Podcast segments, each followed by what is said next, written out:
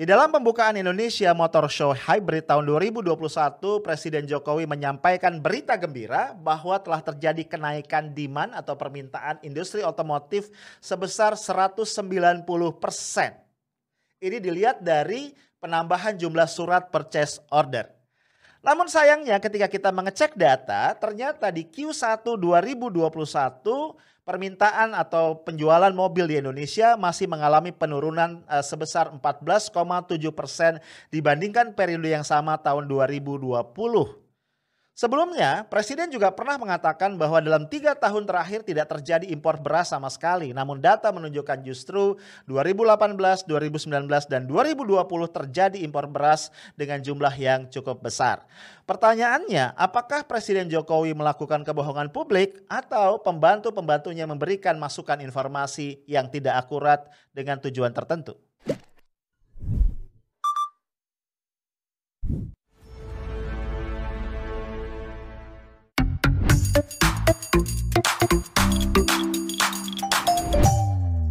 Guys, ketemu lagi kita di Coffee Break Jumat 16 April 2021 ya. Tapi gue ingetin ya, ini walaupun namanya Coffee Break, kita semua masih puasa ya. Lu semua nih yang muslim nih masih puasa. Ya. Jadi jangan minum kopi dulu, sabar. Ya. Ntar lagi buka kok ya. Sekarang kita berada di hari keempat puasa Ramadan 1442 Hijriah. Gue yakin lo masih segar, semangat ya. Perjalanan puasa kita masih panjang. Oke bro, uh, gue mau share ini ada satu berita gembira yang gue baca di media kemarin. ya. Jadi Pak Jokowi kemarin itu membuka IMS ya Indonesia Motor Show Hybrid 2021 di sana negara ya. Dan dalam speechnya Pak Jokowi mengatakan bahwa dia menerima informasi dari Menteri Perindustrian yang mengatakan telah terjadi peningkatan pada surat purchase order mobil baru sebanyak 190 persen atau sebesar 190 persen. Wih dahsyat ya. Dan menurut Pak Jokowi ini adalah dampak antara lain dari relaksasi atau juga diskon dari PPNBM ya, pajak penjualan barang mewah otomotif yang lu tahu ya, tiga bulan pertama ini diberikan diskon 100%. Awalnya kan cuma untuk mobil-mobil kategori LCGC yang di bawah 1500 cc, namun kemudian oleh Menteri Keuangan juga diperluas untuk mobil-mobil sampai kategori 2500 cc. Ya berarti orang yang beli Fortuner gitu ya, orang yang beli sedan-sedan kelas menengah ya, itu udah bisa tuh juga dapat uh, apa namanya insentif pajak yang dahsyat ya, 100% bro. Gue mau tahu, lu udah ada yang beli mobil belum sih? Nah, Pak Jokowi mengatakan ya, kebijakan relaksasi pajak di sektor otomotif ini memang perlu dilakukan oleh pemerintah. Kenapa? Karena sektor otomotif ini merupakan salah satu motor penggerak perekonomian ya rantai supply-nya ya atau supply chain-nya ini memang banyak melibatkan ya sektor-sektor industri terkait sampai bahkan usaha kecil uh, mikro dan menengah usaha menengah kecil dan mikro gitu ya itu kata Pak Jokowi Nah, di samping itu dengan meningkatnya demand ini ya akan juga meningkatkan serapan tenaga kerja. Ya tuh be ya waktu gue dengar berita ini nih gue senang banget gitu. Ya wih dahsyat nih.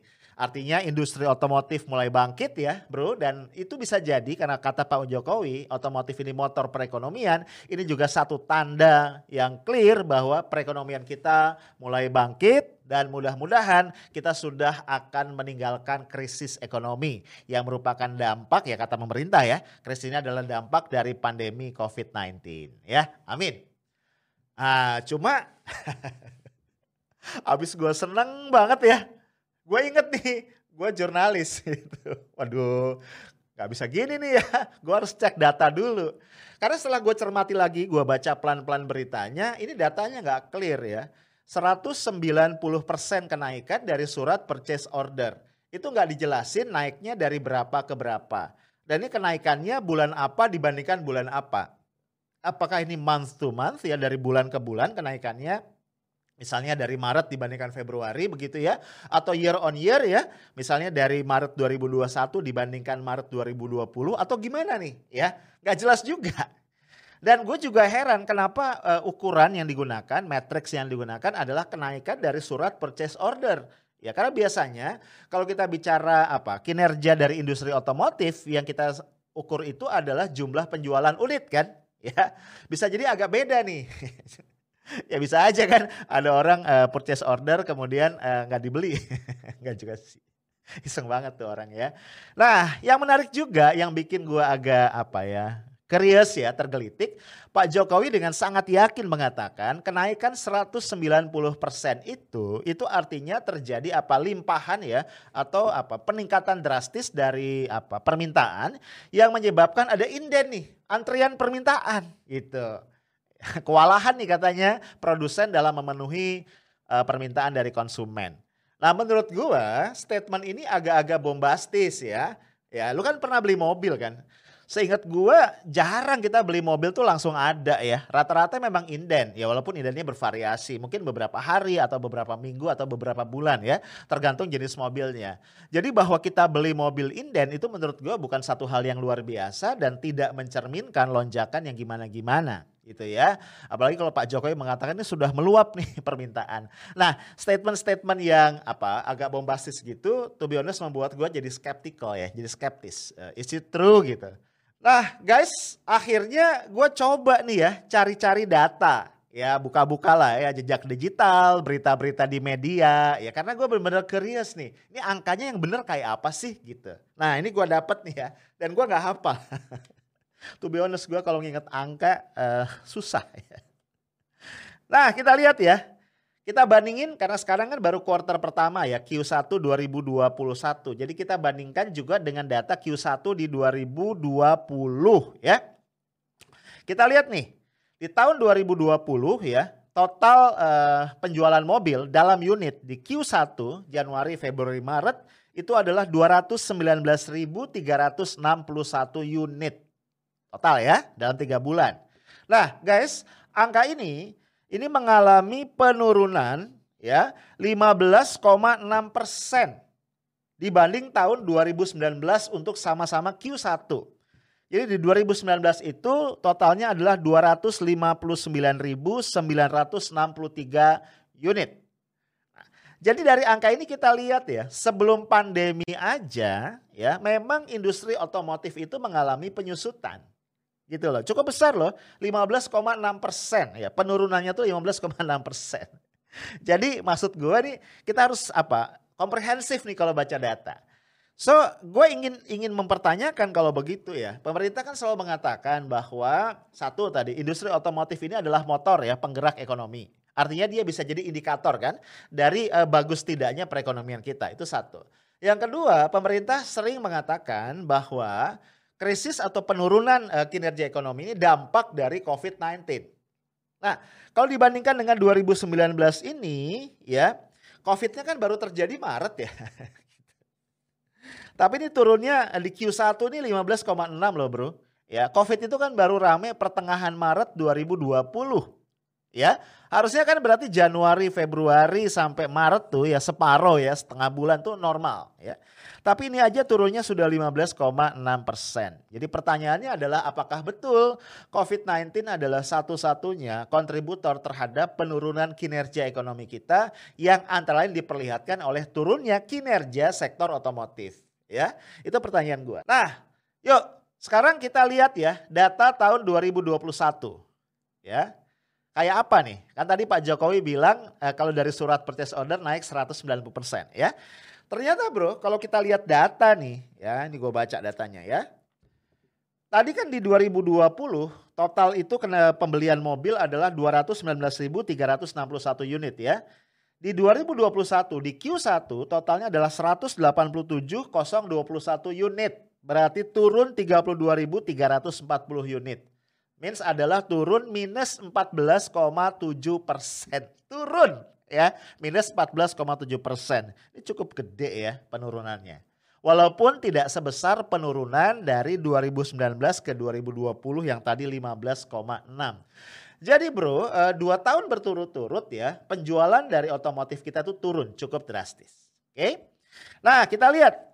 Ini gue berpikir ya mungkin yang dimaksud Pak Jokowi itu adalah kenaikan month on month gitu ya. Bulan ke bulan dari bulan yang sama gitu ya. Kita lihat nih Januari 2021 ya, penjualan mobil itu adalah 52.909. Sementara Januari 2020 81.067 berarti turun 28.158. Ini turun eh, berapa ini? 34,7 persen. turun jadi ya. Kemudian Februari 2021 itu 49.202. Oke. Okay. Februari 2020 77.847 berarti turun 28.645 ini 36,7 persen turun bukan naik ya. Nah Maret memang sedikit ada kenaikan ya. Maret 2021 84.910 sementara Maret 2020 60.447 Berarti naik 24.463 ini naik 40,4 persen. 40,4 loh naiknya ya. Nah bro jadi dengan data itu gue jadi bertanya-tanya ya. Dasar Pak Jokowi mengatakan tadi 190 persen kenaikan itu apa? Ya, kalaupun ada selisih antara surat purchase order dengan yang real dibeli customer, menurut gue selisihnya nggak akan sebesar itu juga. Nah, dari sini uh, gue juga bingung ya, apa kesimpulan yang bisa gue tarik. Masa iya gue harus mengatakan bahwa Presiden Jokowi telah melakukan kebohongan publik? Ya, rasanya enggak ya, masa iya. Pejabat tertinggi ya, kepala negara, kepala pemerintahan gitu melakukan kebohongan publik. Masa iya? Gitu loh. Atau yang kedua ya, Pak Jokowi sudah mendapatkan suplai informasi yang gak akurat nih dari menteri-menterinya. Dalam hal ini adalah menteri perindustrian. Nah, jadi menurut gua kalau itu kejadian ya, ya Pak Jokowi harus bertindak dong. Ya dong. Kan Pak Jokowi atasannya. Menurut gua nih kalau sampai menteri memberikan informasi yang tidak akurat kepada presiden dan kemudian itu bisa dicek ya oleh publik dengan gampang ya karena di dunia digital ini semua ada jejak digitalnya. Ini kan mempermalukan presiden di muka publik di hadapan rakyatnya sendiri ya harusnya nih presiden bertindak tegas ya. Kalau enggak nih gawat nih, gawat. Ya laporan-laporan semacam ini yang nuansanya adalah ABS asal Bapak senang akan terus datang kepada Pak Jokowi dan Pak Jokowi akan terus terjerumus. Ya, gue jadi keingetan ya. Ini bukan kali pertama ya, ada beberapa kasus lah di mana Pak Jokowi menyampaikan sebuah data dan ternyata ketika kita cek tidak akurat. Kasus terdekat yang gue ingat adalah ketika Pak Jokowi mengatakan bahwa selama tiga tahun terakhir tidak ada import beras yang masuk ke Indonesia. Ya, ini gue pernah bahas loh di dalam satu podcast gue. Ya, ini lo lihat lagi thumbnailnya. Ya ternyata kemudian ketika kita cek 2018, 2019 dan 2020 itu ada ya import beras. Bahkan di 2018 itu sangat tinggi ya jumlah beras yang kita import masuk ke Indonesia. Nah, Bro, poin gue adalah nampaknya ya Pak Jokowi, para menteri dan semua pejabat publik harus sadar bahwa rakyat itu tidak bodoh. Setiap pemerintah itu menyampaikan data, apalagi data yang sifatnya positif, yang memberikan harapan, memang di satu sisi rakyat pasti senang ya. Karena kita sudah sangat rindu, pengen banget keluar dari kondisi krisis ini. Tapi pada sisi yang lain ya, rakyat juga punya kewaspadaan itu loh ya. Karena beberapa kali sebelumnya itu mungkin rakyat ngerasa di prank kali. Ya, akhirnya publik itu waspada. Setiap pemerintah ngomong termasuk Pak Jokowi bicara apalagi menyodorkan data, orang udah siap tuh dengan gadgetnya masing-masing. Dia browsing ya berita-berita sebelumnya yang sudah ada, data dari lembaga-lembaga negara yang terkait, lalu di compare dan ternyata data itu bercerita beberapa kali yang disampaikan oleh pejabat negara termasuk Pak Jokowi tidak akurat. Nah, ke depan kalau ini tidak dibenahi, gua khawatir ya, lagi-lagi yang akan menjadi korban adalah apa? trust rakyat ya, trust publik kepada presiden akan tergerus dan tentu ini berbahaya karena Presiden Jokowi adalah nahkoda dari kapal besar yang namanya Indonesia yang saat ini sedang apa meniti eh, samudra dalam situasi gelombang besar yang namanya pandemi COVID-19 dan krisis ekonomi. Ya, itu aja dari gua, Bro. Saya tahu smart and professional. Assalamualaikum warahmatullahi wabarakatuh.